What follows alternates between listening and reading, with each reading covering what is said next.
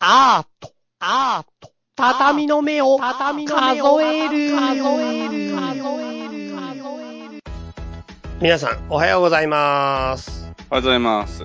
はい、本日は日曜日の朝ということで、かなり久しぶりの収録になりますね。そう、結局ね、開いちゃったね。そうなんだよね。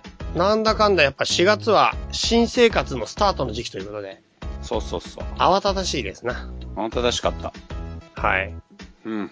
なんか、あれですか、最近どんなことしてたんですかああ、もう俺ね、これをい、いとうとう言っちゃおうかなと思って。お、何あのね、うん。仕事ください。なんだよ、それ。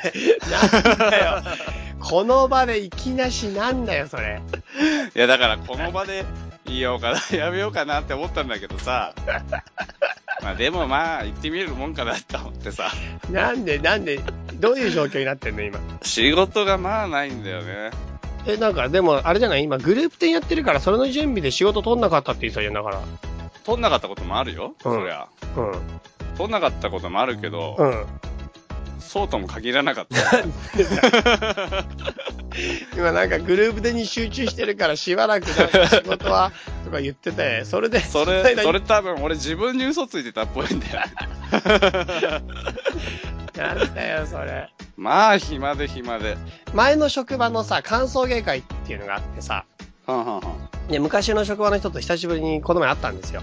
はんはんはんはん。その時に、あのー歌川くんの話になって、おうおう歌川くん仕事で一回、うちの職場のさ、付き合いに来てくれたじゃん、あの、やりにおう。。あ、いたいたい仕た。事しに。う。うんんは。んそんでさ、その時に、まあ知ってる人もいたから、はん。話したらね、なんかあのーうちの職場で働いている女性の家族の、家族が写真を撮りたいんだって。家族写真。えー、はいはいはいはいはい。で、なんか、すごくね、あの、そういう意味で、あの、そういう気軽にしっかり撮ってくれる人、はんカメラマンいたらいいんだけどな、みたいな話をなんか、ポロッとしてたから、はんは俺の友達でカメラマンいるよって話をしたら、ん。はんえ、カメラマンさんいるんですかみたいになって。はんはん。それで、なんかあの、そういう家族の写真とかをね、はん撮ってくれる人、撮ってくれるといいんだけどなって言ってたのよ。はんはんはん。で、その人できるかなって言ったけど、はん。いや、その人無理だ ね。その人の作品こういうやつだから、つって。それで代表作いくつか見せたけど、なんか写真に落書きしちゃったりとか、あと写真せっかく撮ったら切ってもう一回貼り直したりとかする感じだけど大丈夫つって。ああ、スタジオアリスで撮りますって言って。そうやってね、みんなね、そうやってね、 みんなそうなんだよ。知ってる知ってる。みんなそうやって大きなとこがね、仕事を、仕事を奪ってくんだ。 いやー、どんな風な写真撮れるかって不安があるからこっちも進めづれえよ。そうだよな。うん。不安があるよな。不安が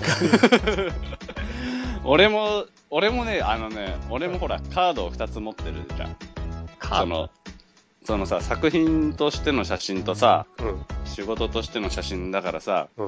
どっち出したらいいのか分かんねえな、いみたや、いな時そんあなるよ。の仕事としてに決まってん だろ。決まってんだろ。だってニーズに応えてくんだ、基本的に は。お金もらうってその人のニーズに応える行為だから、基本は。確かにね。うん。まあ、その結果、あれですよ。そうだ。あーしそう、その結果、その結果ね、うん。仕事くださいと。あ、それニーズに応えてもらえる状態なんじゃん、今なら。ん答える答える。マジで普何で仕も事答える。うん何でも取っちゃうよ、俺。え、どういうクオリティで撮れんのなんとなくクオリティいやそれが不安なんだよ、み んなそれがみんな不安なんだよ。空気、空気、空気感が、なんかなんとなく、それっぽい。それっぽいやつだよ、不安 な。戦場じゃねえのにちょっとピンボケってやつでし ょ全然揺れてねえのに。あるかもね。 あっちゃうかもね、それ。いやー、そうですか。そそんうなだよ。悩んでるとは知らなかったな。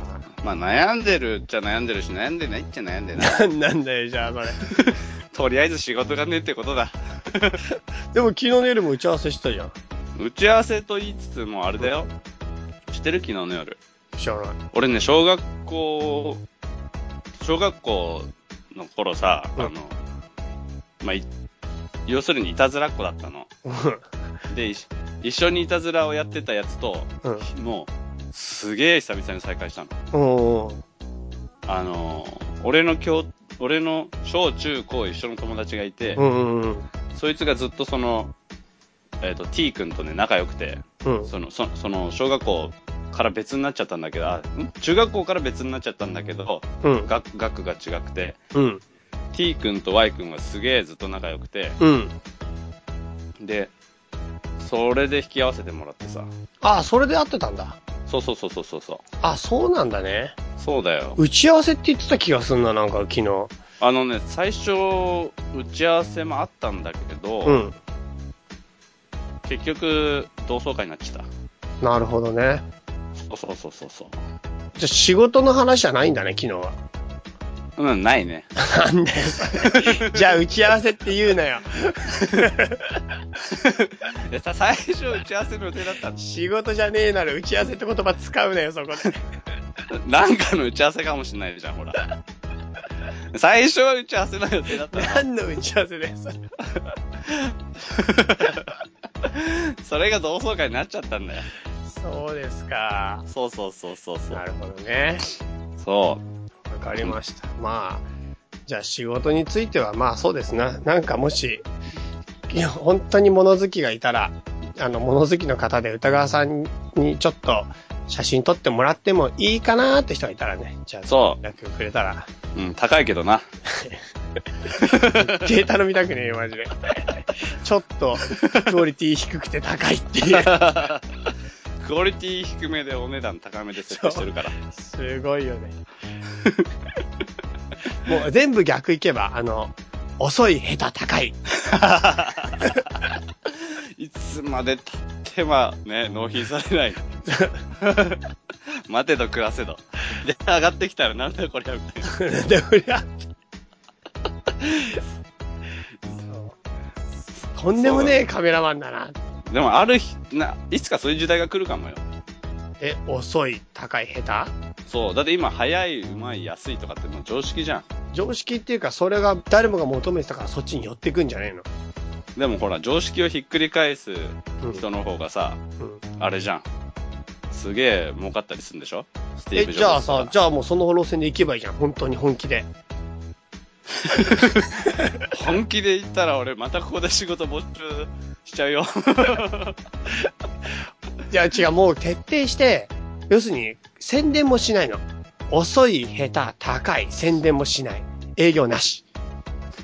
全部流れ、 逆。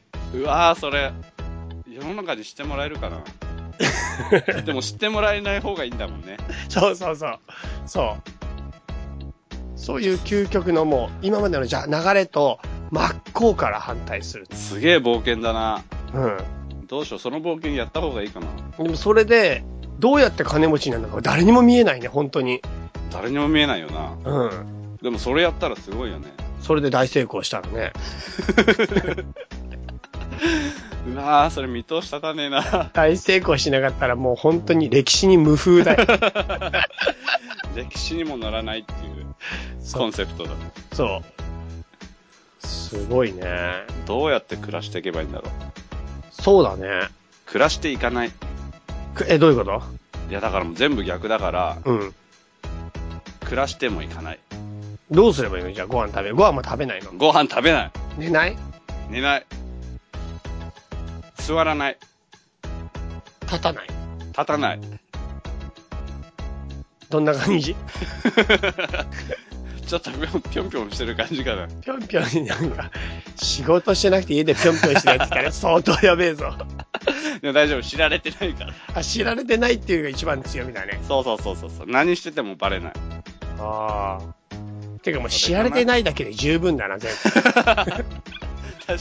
部。よく考えれば。知られてなかったら、その先何しててもわそかうんない、ね。何しててももう別に逆だろうが正しかろうが何の問題もなくなる。そうだよね。実は、家でゴロゴロしてても、うん。ゴロゴロしててご飯いっぱい食って、うん。で、実は仕事、写真一生懸命でも、うん。知られてなかったら関係ないもんな。そうだね。しかも家でゴロゴロしてて、ご飯も食べないで、立っても座ってもなくてぴょんぴょんしてても、知られていなければならない。全部、そこだな。それって不思議だよな。なんちゃらの猫ってあるよね。何それ。シュトレーゲンの猫。あ、それずっ。と前も言ってたな。そうだっけそれと同じじゃないそれ。あ、でもそれ俺もずっと前に言ったかもしれないけど、その、誰もいない森で木が倒れた時に音がするのかっていう話とも一緒だな。それ結局するのなんか、音自体はするかもしれないっていうか、音、音って結局さ、聞こえた人が音がしたっていうわけじゃん。うんうん。だから聞こえた人がいないんだよ。うんうんうん。誰もいない森でお木が倒れた。うん。その時に音はするのかっていうものうんうんだからなんか、この、これってさ、ずっと昔に話したアートの話と一緒なんだけど、うん。うん。アートは見てもらった、その見てもらった鑑賞者の中で完成するっていう考え方に近くて、うんうん。アートは提供されて、要するに展示された段階ではまだアートは完成してない。要するに、あ、そう違う、作成された時点で、そのアート作品が完成した時点で、作り手の手を離れても、その時点ではまだアートは完成してなくて、それが鑑賞されて、その心の中で何かが起こった時点でアートは初めて完成する。うんうんうん。だから木が倒れて、ガガガーって木が倒れても、それが聞こえた時点で初めて木が倒れた音はするのであって、うんうん。誰もいない森で木が倒れた時に音はするのかっていう命題は、意外にアートの命題に近い。なるほど。つまり、誰も知らない状態で俺は働いているのかって話よね。そうだね。俺らの存在が、だから誰にも知られてなかった時に存在と言えるかっていう問題になってくるね。ああ、なるほどね。うん。知られてなければ、うん。一生懸命働いても、うん。一生懸命働かなくても同じってことだよね。まあでもちょっとよく考えてみたら人生はまた違うかもな。なんかそういう、なんだよ。いやなんか感覚に関係するものっていうのは感覚ってやっぱり五感で受け取る、受け取った時点で初めて成立するから、うん。だからその、受け取るっていう感覚を介さないものはあるだけで存在かもしれない。受け取るっていう感覚を返さないものって何それって。え、だからなんか物があるっていうことだけでいいんだったら、それはそれであるっていう事実は動かないと思うんだけど、匂いがするかしないかは、匂ってようが匂ってなかろうが、匂う人が、ちゃんと匂い嗅がない限り、匂いはないじゃん。でもさ、その、あるっていうことを確認するにはさ、あ、見るそれはまあ見るんだったらそう見るか触るかしなきゃいけなあ、いかだら。からそれは感覚を伴う場合はそうだよね。だえかでらも感覚なしに何かがあることって、ないんじゃないでも、例えば神がいるかいないかっつったら感覚ないと思うんだよね。まあないよね。うん。で、それでいるっていうことが成立してることになってるじゃん。ああ、それどうしたらいいんだろう、そこ、そ、そ、それぐらいかな、それって。わかんないけど、なんか五感を必ず返さなきゃいけない。要するに人間を中心に考えて、人間っていう存在がこの世界の真ん中にちゃんとあ、ちゃんとっていうか真ん中にしっかりあって、人間の感覚が世界を見てると考えるならば、必ず人間の感覚に訴えかけないと、そのものって成立しないんだけど、もしも人間がど真ん中にいないっていうことだったら、また話変わってくるよね。そうだな、どうなんだろうね。なんかさ、それ、それ不思議だよね、その、うんあのさ、なんだ、あの、よくさ、その、宇宙人とかさ、うんうんうんいるかいないかでさ、その、うんい実はその、今俺らのいる次元とはまた違う次元で同時に今ここに存在していたとしたら、俺らはこうすれ違えないみたいなのとかあったりすんじゃん。あ、パラレルワールドみたいなやつな、なんつうんだろう。なんか俺らが今生きてる基準と全く違う基準で存在してたら、今一緒にここにそ同時的にすれ違ってたりとか、同じ部屋の中にいる可能性とかがあるっていうかさ、その、あ、わかった。次元だ、本当に。そうそうそうそう、うんもうりいろんな力学とかも全然違った話うんうんうん。で成立してる世界があったらとかさ、そうそう、そういうこと。だからそれがあるかないかは、俺らの感覚に訴えかけないから無関係だから、でも本当にあるかもしれない。無関係なものはないとしてしまってもいいのかななんか人間で生きてる、人生生きてる以上は、一応それで困らないだけの話で、ほんほんほん。困らないけど、でもあるかないかの実在の問題になると、また話変わってくると思うんだよな。実在かどうかで言ったら多分、あれじゃないあの、ないことになるんじゃないかまあ、俺らの感覚の中ではない。な。うん。でも、あるかもしれない。その、あるかもしんないって思っちゃう、その、あれって不思議だよね。例えばさ、哲学とかだとさ、うん。その、そういうわからんものはないとかさ、うんっていう風に判断して話を進めてったりするけどさ、うん。でも、宇宙人いるかもね、みたいなのとかさ、そういうのなんかやっぱり、科学が持ってるのって再現性、もう一回ここでやり直せるっていうのとかさ、うん、うん。あともう一個なんだっけ科学の二つの、その、なんか、あれ、なんだっけいや、俺科学のこと何も知らないもん。なんか忘れちゃったけど、とりあえず確認できるっていう作業が必要なんだけど、確認できないものって科学的にはないってされるわけだけど、確認するのは絶対人間だから、うん、うん、うんだうからん。そういう意味で科学の思考である以上は人間が必ず最終確認するわけじゃんするする。でも人間が最終確認しないことがやっぱりそもそも考えられる。と思人う。間が最終確認しない場合ってどうだろうねどうしたらいいんだろうねうん。不思議じゃないいや、不思議。最終確認人間はしてないけどうん。あることになってますよみたいなそう。そう、そういう感じよ。そういう宗教とか多分。だって最終確認できないもん、あれ、マジで。なるほどなまあ、とりあえずこんな感じですかね。以上、フリートークでした。は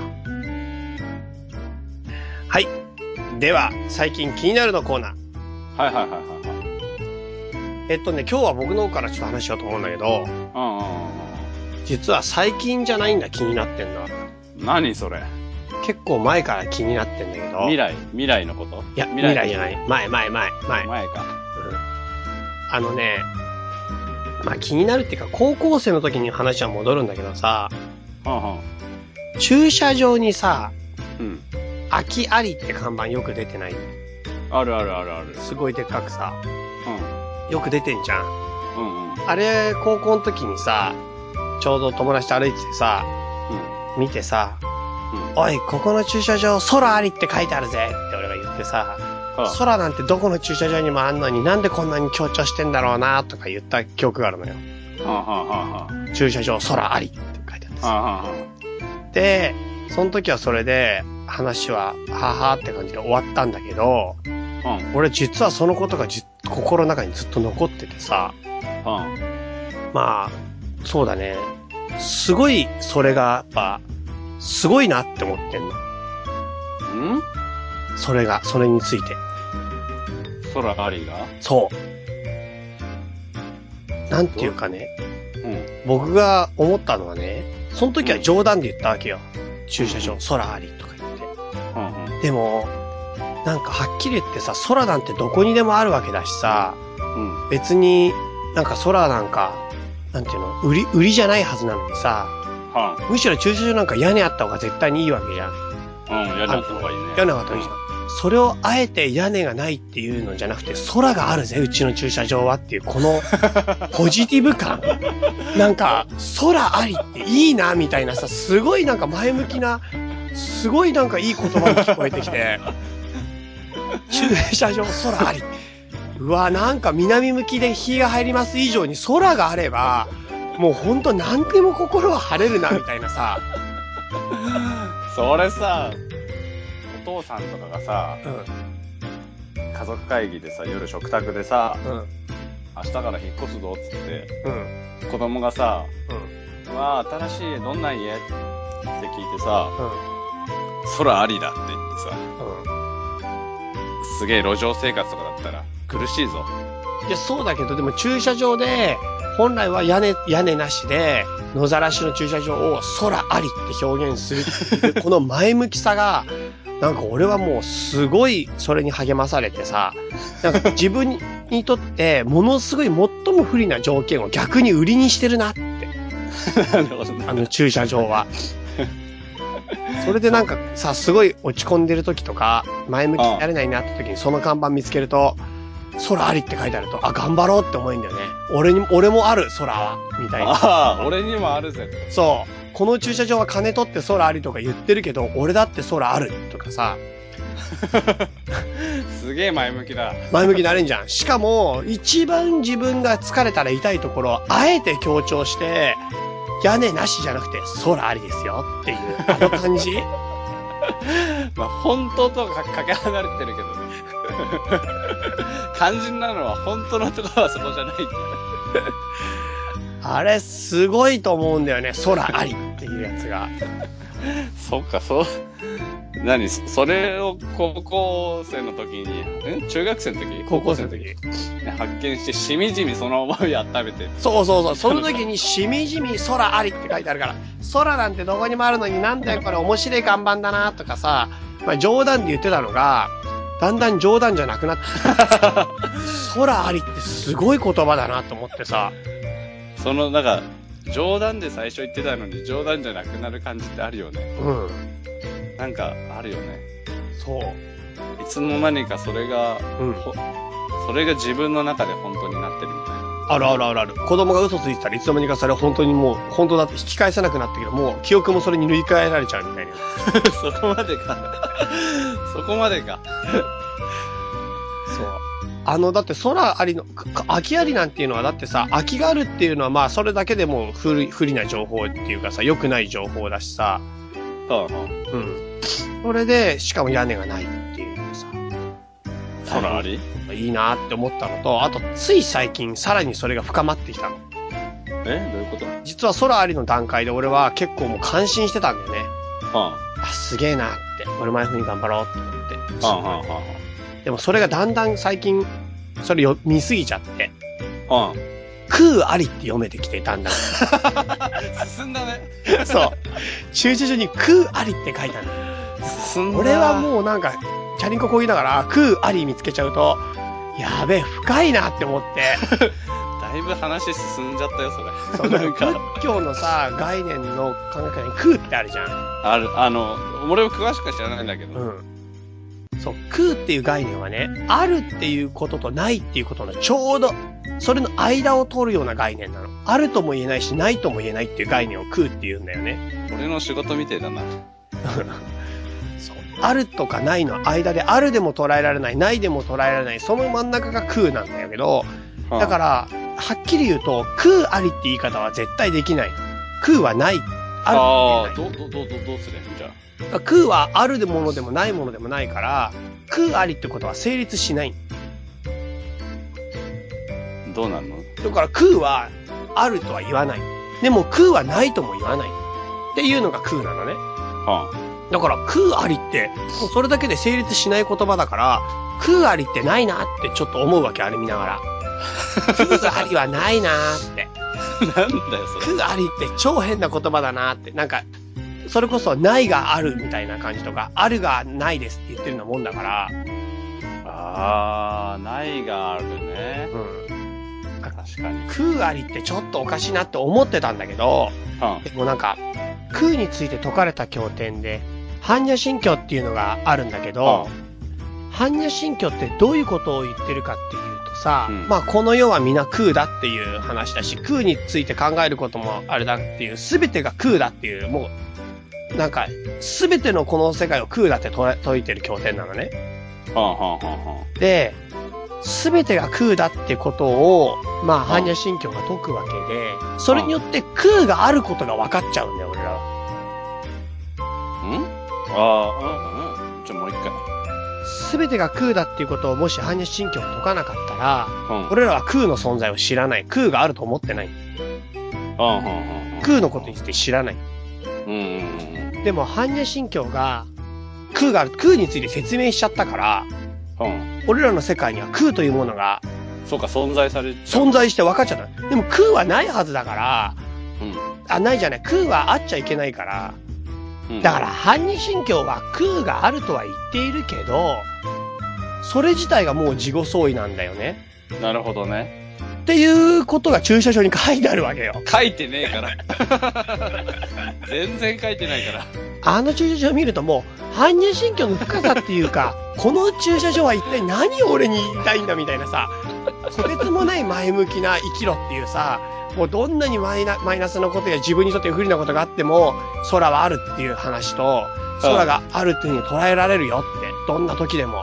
っていう呼びかけとともに、空があるっていう、え、空ってあるものですかみたいな。いや、でも、あるって言っちゃ変でしょみでも、般若心経はそう解いてある。なるほどみたい な。もうさ、なるほ大どじゃねえ混よ。乱よ、あれは、本当に。い全然なるほどじゃねえや、よ。もうだから、駐車場が深すぎて。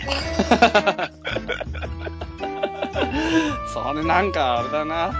なんか俺の友達が一人さ、うん。あの、こう、さ、その、海外で一人で頑張ってるやつがいてさ、うん。で、そいつがさ、その、すごいこう、追い込まれた時期にさ、うん。いろんな数字からメッセージを受け取り始めたって言っててさ、うそれ状態だよ、それ。ん。マジで、俺、いろんな数字じゃないよ。駐車場だけだから。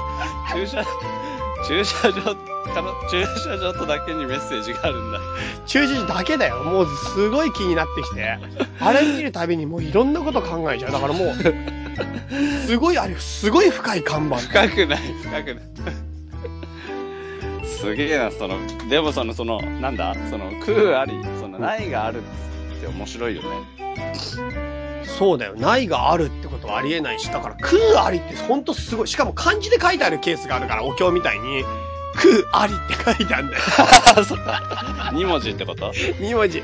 あれ、子供の時全然意味わかんなかったじゃん。あの、月決め駐車場とかさ、決めるっていう字も北極の曲じゃん。そう、俺だ、なんだろうこれって思ってたの思ったでしょだから駐車場って謎のメッセージが多いんだよね。多いよね。あと、あの、ありますのますがさ、ますの字。なんていうのああとその、俺、月決めの決めがさ、うん。あれって北極の極か、うん。極道の極でしか知らないから、いだかや、そうだよ。俺もそうだよ。ら結構駐車場危ねえんだなとか思うよね。マジで月の曲 だから。ここが月の曲ですって言ってんだ。あと、極道の関係のあったりもすんのかなみたいなそさ。うしかも、もっと危ねえのは、無断駐車すると金3万円以 下っていうほらそう、あのわけのわかんないルール。超怖えよ、あれ、本当に。あれって、あれって勝手に値段決めていいのかねだって値段違うよね、その場所によってね。違う違う。なんか常識的な範囲とかあんのかなどうなんだろうね。無断駐車を、あとどのくらいの範囲で無断駐車なんだろうね。いや、でも止めたらやっぱ無断駐車でしょ。じゃあもうそ、速攻さ、速攻おじさん出てきて、はい、3万円、3万3万円おじさんいるんだ ろうな。円。儲けた、儲けそた。うそうそう。速攻でもう、望遠鏡とかで多分見てんだろうあ、そうだ、思い出した駐車場で。な。 何俺前に銀座行ったらさ、知ってる、うんあれ、銀座。い ?10 分600円とかの駐車場があるの。え嘘かな ?10 分400円かなえうん。めっちゃ高いじゃん。うんうんうん。時給で計算したら2400円じゃん。うん。俺駐車場のバイトやろうかなってちょっと思ったの。それ土地がないとできないよ。って思うじゃん。ん。でも土地があったらやっぱお金かかるじゃん。うん元の元の。うん、そうだよね。だから、時給2400円で10時間働いたら2万4000円だよ。うん。駐車場のバイトをなんか作ったらいいんだよ。いや、だからそれは土地が有り余ってる人が本当に不動産の仕事仕事の一一つとしてやってるね。土地の運用でやってるね、あでもそれじゃバイトにならないじゃん。れ。うん。だから、時給2400円の駐車場のバイトを作ることなんか考えてよ。え、ど、どういう意味どういう意味自分が、自分の上に車駐車していいですよ、みたいな感じが。まあ、それでもいい。ババイトだとしたら。入りバきイるトかっら。て、自分の肉体労働をお金に換算して、自分の時間を切り売りすることで、で、駐車場は、その土地を切り売りしてるから、やっぱ土地持ってなきゃいけないから、自分の持ち物として。だからそこなんとかさ、バイトにしてよ。え、だって駐車場なんか絶対、本当に土地ないと無理よ。でも土地なくて、土地あったら土地、土地あったらもうバイトする必要ねえじゃん。そうだよ。だからそういうことで、バイトは自分の切り売りで、駐車場はその土地の時間をだから売ってるんだもん。だから、土地がないから駐車場のバイト、なんとかできないできないでしょ、だから、それは。 だからなんとかね、そこを、それは無理で。そこなんとかしてほしいの、俺は。それ違う人に頼んで。 誰に頼んだらいいんだよ。お前以外誰にい頼むや、俺頼まれてもだよ。駐車場の専門家じゃねえんだよ、俺は。駐車場と対話できるんだろ、お前いや、だから駐車場についてすごい考えさせられた。気にな って。そうでも、だもそうっと言うと駐車場の看板だから、俺は。そのついでに、あれやれば看板持ちのバイトよくいるじゃん。それだって普通のバイトじゃん。それを駐車場でやんだよ。 誰が見てくれんだよ、それ。誰も知らないじゃん。空ありって書いてある。持ってんだよ。それいいね。あ、それロマンあるね。そう、それで最初振り仮名で空ありで裏返して空ありって書いてあ る。それでもうみんなが困惑するやつよ。たまにパタってひっくり返すのかな。そそう、空ありから空あり。う。そう。そういう駐車場バイトよ。空ありの時はさ、お坊さんスタイルにしてさ、さあ、そして持ってればお金くれるかもよ、みんな。そうだよな。空ありって持って、なんかおお茶碗みたいなの持っといたら。それバイトになる ねある種の詐欺だな。 バイトにならねえじゃねそれが気になりますな。えかよ。なるほどね。はい。空ありね。うん。そんな感じですね、私の方は。了解了解。はい。こんな感じですかね。そんな感じで。はい。はいはいはい。以上、本編でした。はーい。じゃあ、メールコーナー。はいはいはい。行きましょう。えーっ、と、メールもですね、実は多くいただいてるんですよ、たくさん。そ本当にそれ本当なんだけど、でもね、実は同じ人ばかり。ああ、それなんか多くって言ったらいいのかさ、うん。迷うとこだね。そう、すごいたくさんもらってんだけど、ほとんど同じ人からばかりいただいてるということで、もう本当数名の方が何通も送ってくださってるという状況です。なるほどね。はい。はいまあでもその中でもですね、初めての方いますので、ちょっといくつか読んでいけたらと思うんですが、はいはいはいはい。はい。えっ、と、歌川さん、チャイさん、こんにちは。いつも本当に楽しく拝聴しています。完全にファンです。あおー、あざっす。りがとうございます。あざっす。前回の放送でお二人が自分の感性に近いものとその延長とのせめぎ合いのところでしか自分を広げられないと思う。あまりにも感性が違いすぎると受け入れられないとおっしゃっていて、本当にそうなりがちだなと思いました。そこから思ったことなのですが、自分の感性とちょっと離れているかもとも、離れているかもと思っても気になったりするのって好きな人への感覚にありませんか感性とはまた違うかもしれないのですが、好きな人がどういう音楽が好きか、またどういう本を読むのかなどを知って、あ、自分とは違うけどもっと知りたいと思うような感じ。うんうんもしこれが好きっていう気持ちの一つだとしたら、自分の感覚と遠いものも受け入れようとする珍しいことだから、すごくない、すごく尊いなと思いました。ほうほうほうほ私は結局友人や恋人は自分の感性に近いと思うのですが皆さんはどうなんでしょうか歌川や歌川さんやチャイさんは好きってどういうことだと思いますかってアンズさんからのメールですう。なるほど。はい感性ね。うんそれ確かにさ、その、同じ感性の人を好きになるのって確かにその、まあわかるじゃん。うん全く違う感性のことが気になるって確かに好きのなせる力なのかなって確かに今思ったよ。うんうんって考えたらすごいね、それね。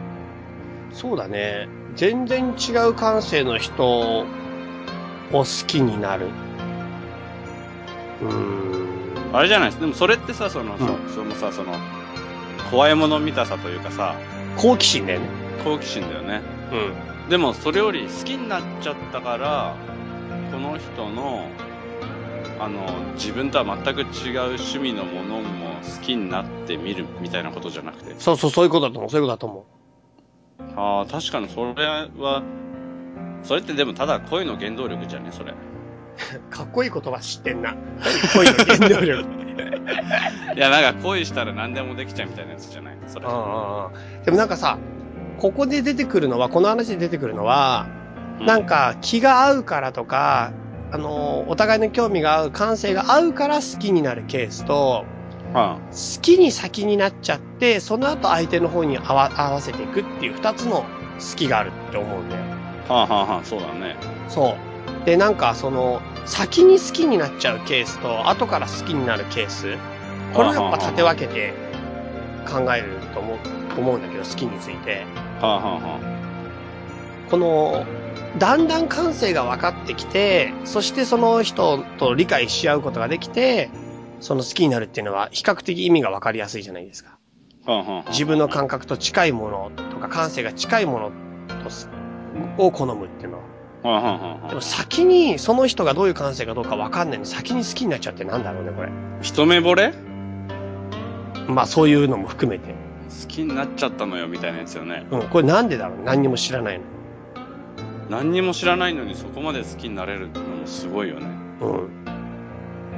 一目惚れこれはどうしてそういうことになるんですかえ、でもそれさ、うんえー、どうしてだろうね。め、とにかく可愛いと かってこともう、もうとにかく可愛くてもうしょうがないみたいな。まあそうだろうね。そうだろうかもしんないけど、でも、とにかく可愛くてしょうがない人を必ず好きにはなるわけじゃないから。まあそうなんだよな。それが不思議なん不思議だなよこ。とに。あ、なんでだろうね。それなんでなんだろうな、これね。とにかく可愛いのはまあわかるじゃん、見たら。そうそうそう。わ比較的分かりいいケースだよ、それは。でも別に好きにならないって不思議だよね。そうですよ。でも、とに、ととにかく、なんか知んないけど、最初から好きかもってなっちゃうときは、なんだろうね、あれは。なんか、なんだろうね。なんか、なんかあんのかな波長が同じなのかなそれから、なんか顔見たり、うん趣味見たりするんじゃない確認みたいな感じ。そうそうそうそうそうそう。それの時は、なんか、自分の好み、要するに、その、感性とかが違くても、なんとか受け入れて、なっていこうっていう感じになるんだね。なんとなく、そういう、うんでもあるよね。感覚みたいな、自分あるあるある。みたいな。会った瞬間の、その見た目とか、仕草とか。そう、あとなんか同じような、なんかさ、その、同じような価値観で育ってきたかどうかって結構、なんか大事というかわかる気がする。そうだね。そういう感覚ってあるね、確うかにね。ん。で、なんか、でもその人が全然好みが違くても、それを受け入れようと自分が広がっていく。でも俺やっぱりそんなに違う人を好きにならないな、やっぱ。え感覚似てる人かもしんない。結構似てる結構じゃない、やっぱりギリギリ違うんだけど、うん。でも全然違う人とか、例えばなんか狼に育てられた子供とかがおすごい美人でもちょっとやっぱ好きにならないかも、急に。ならないなる逆に狼に育てられた子だったら好きになっちゃうんだよ。豊川くんはマジで何その話すげえって。それ好きじゃね えよ。それ好きな人に言うセリフじゃねえよ。聞きたくないその話。それ全然好きな感じ伝わってこねえな、聞か今。せてちょうだいって感じだよ ね。それなっちゃうんじゃない逆に。なっちゃうよ。いや、俺、でもなんかそれ年齢によっても違うな。だんだん、そういう感じじゃなくなってきたな。どういう感じになってるやっぱ感性に近い方がいいね。まあ、安定に向かうってわけですな。はい、じゃあもう一ついきます。はいはいはえーっと、チャイさん、歌川さん、こんばんは。初めてお便りします。おたことはと申します。んおたことはさんから。い。うーん。毎回楽しく拝聴させていただいてます。お二人のおしゃべりがとても心地よくて楽しくて、拝聴するのが日々の楽しみになっています。ずっと聞き続けていたいなって思う大好きなポッドキャストです。なので、ぜひお二人がおじいちゃんになっても、かっこ私が先におばあちゃんになりますが、笑い。お二人のペースでずっと続けていただけたら嬉しいです。一つリクエストがあります。チャイさんと歌川さんの慣れ初めを出会った時のことなどを知りたいなと思うので、もし差し差し支えなければお話ししていただけたらと思います。歌川くんと仲良くなったのはちょっと時間かかったね。時間かかったね。うんかかったかなそうだね。頭半年ぐらいじゃないだって。歌川くんがすげえ俺のこと嫌うからね。嫌ってない。お前がわけのわかんないあだ名をいきなりつけ始めるからだよ。いや、俺、すげえ仲良くなろうと思って、入学式の、入学式っていうかもう1年生の時同じクラスでね、高校1年でね。そうそうそうそう。俺すごい仲良くなろうとして超フレンドリーに話しかけてんのに、すげえ怒って さ。お前が全然仲良くなれない。いきなりゴルゴくんってさ。 じゃあゴルゴだ、ゴルゴ。そう、ゴルゴ。あだ名ゴルゴにしようと思って。もう意味が、ほんと意味がわかんないよね。決めたんだよ。だから、なんで決めたんだよ。いや、あだ名があった方がいいかと思 って。なんかそれでね、友達になるにはあだ名がそ必れ要でだ。話したこともないやつに、おい、ゴルゴって、話すかゴルゴーって言って。そしたらすげえ機嫌悪くなって怒ってんだよな。なんか知んねえけどうだよ。結構マジで怒怒られて。それでなんかある時に、ゴルゴってやめろよって言われて俺。そうだよ。それで、ごめんって謝って、今度からゴルゴくんって呼ぶよって言ったらそうじゃねえんだよって 超怒られて。怒るよな。それは時間かかるわ。多分、それお前が時間を作ってんだと思うよ。いやいやいや、俺相当長くなろうと思ってね、最初からそう、あれで頑張ったんだよ、だから。その、なんかさ、いきなりそのさ、俺のこと何も知らないわけじゃん。うん。最初って。うん。それでいきなりこいつと仲良くなろうと思ったそれって何なのえ、なんかそういう、それだからさっきの好きに似てるかもしんねえけど、あれだよ。もうこの人だなって思うやつ。うん、うんどこら辺で霊的になんていうのかな、ポケモンゲットだぜみたいな感じよ。なんでその、軽い感じ。だから、あ、こいつは友達で欲しいっていうか、あ、こいつは仲良くなりたいっていうのいないあんまりいないかも。俺結構そういう人がいて、あ、この人はもう絶対友達になろうって思って、それで歌川くんを見つけた時に、あ、こいつは友達になろうって思って。へえ、そうなんだ。そう、それで、あだ名つけた方が仲良くなれんなと思って、ゴルゴっていう名前にした。多分それ、なんかお前方法間違ってるよ。それでも本当に、すごい、本当全然仲良くなれなかったからね、最初の1年ぐらい。え、そんなかかったっけだって2年の時じゃ、あ、い半年ぐらいか、本当に。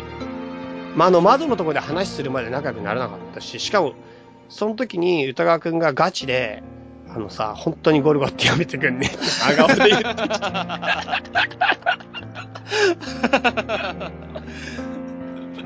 ほんと嫌だったんだろう な。確かに、俺もね、窓のとこで話したの覚えてるた。そう、窓のところで話して、歌川が部活行きたくねえとか辞めるとかなんとか。そう、歌川部活やめる、やめるってような状態だよね。そうそうそう、あれそねの時に、隣では行って話して、で、ぐだぐだ話してるうちに仲良くなってきて、まあ、俺はその前から仲良かったつもりだけど、歌川くんは全然つもりなかったけど、つもりなかったね。そう、それでなんか、そう、ゴルゴってやめてよっていう話から、正式に友達になった感じかな。そうだな。窓際の戦いだな。まあ、そうだね。きっかけは窓際。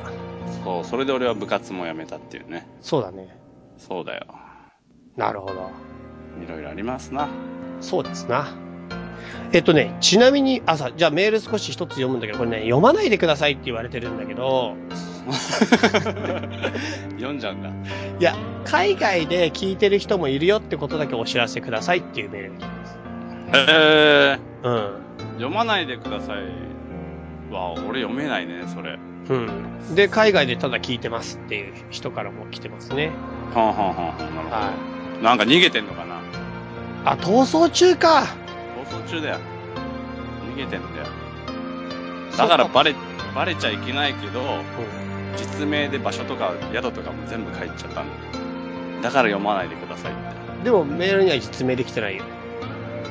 じゃあ、なんか、嗅ぎつかれると思って、あの、暗号じゃなくて、あれだあれ、あの、ほら、スパイとかが使うコードネームみたいなやつ。うあれをペンネームで使っちゃって、ん。うん。あいつあそこにいるぞみたいな。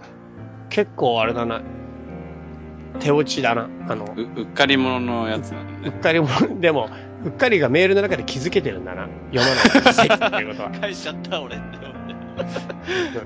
なかなかしっかりしてるとこあるし。しっかりしてるうっかり者だな。しっかりしてるね。うん。じゃあ、歌川さん、ちょっと今グループ展開催中ということで何あ、か、そうそうそそうそうそのう話ありますかあのね、うんあのーそうそうそう。俺ね、初日とオープニングしか行ってないんだけど、オープニングパーティーしか。うん。オープニングレセプションか。うん。なんだっけ、あの、フォーメーション見た。お方面帳見たおうおうおうおうちゃんとね、丸太ってね、書いてくれてる人がね、何人かいるええ何人ぐらいいたんですか多分ね、俺見た限り、4人か5人ぐらいはいたんだよね。ええ書いてるって思ってさ、うん。嬉しいね。え、1日目しかまだ見てないのあの、2日間しか見てない。ええあと行ってないんだ、俺。うマジか。ん。じゃあ4人ぐらいはリスナーさん今いることが確も認うで、きてる。確定で、確定だよ、4人は。その人絶対あれだな、ツイッターとかでちょっとぜひやってほしいね。感想とかね。まあ、確かにそうだね。聞きたいね。どんな感想とか、もう最悪だったとかつぶやいてほしいね。なんでその悪い方、悪い方なんだよ。いや、なんかもう見て損したわーとかさ、涙したかもしれないじゃん。いろんな意味で。栃木から来たのにとか。うん。そういうの、聞きたいね。最終的にそうだよ、何人ぐらいなのか、最終的にちょっと教えてくださいよ。ね、ちょっと、あの、すべて終わったら確認します。確認してください。はいはいはい。わかりました。うんまあじゃあそんな感じですかね。うん。うんうん。はい。じゃあ最後メールアドレス行きたいと思います。えっ、と、番組へのメールですが、メールアドレスは、歌川チャイ、アットマーク、gmail.com、utagawachai、アットマーク、gmail.com ですと。で、合わせて、たあの、ツイッターの方もですね、フォロワーさん募集してます。うんえっと、ツイッターアカウントはですね、私の方は、アットマークのチャイチャウチャオってやつですな。うん。うんうん。で、あとは、あのー、畳の目でですね、あのー、ハッシュタグ、畳の目を漢字で書いてもらって、畳の目って書いてもらって、みんなで畳の目交換、情報交換をしてるっていうのをやってますので、何かありましたら、畳の目でハッシュタグでつけてもらうと必ず見ますので、うん皆さんでちょっと盛り上げていけたらと思います。うん。ははい。そんな感じで、ではまた、皆さんもお元気で、いはいはいはいはい。はではまた、さよなら。さよならさよ。なら。この番組はバックパッカーを応援するたびたびプロジェクトの提供でお送りしたんだからね。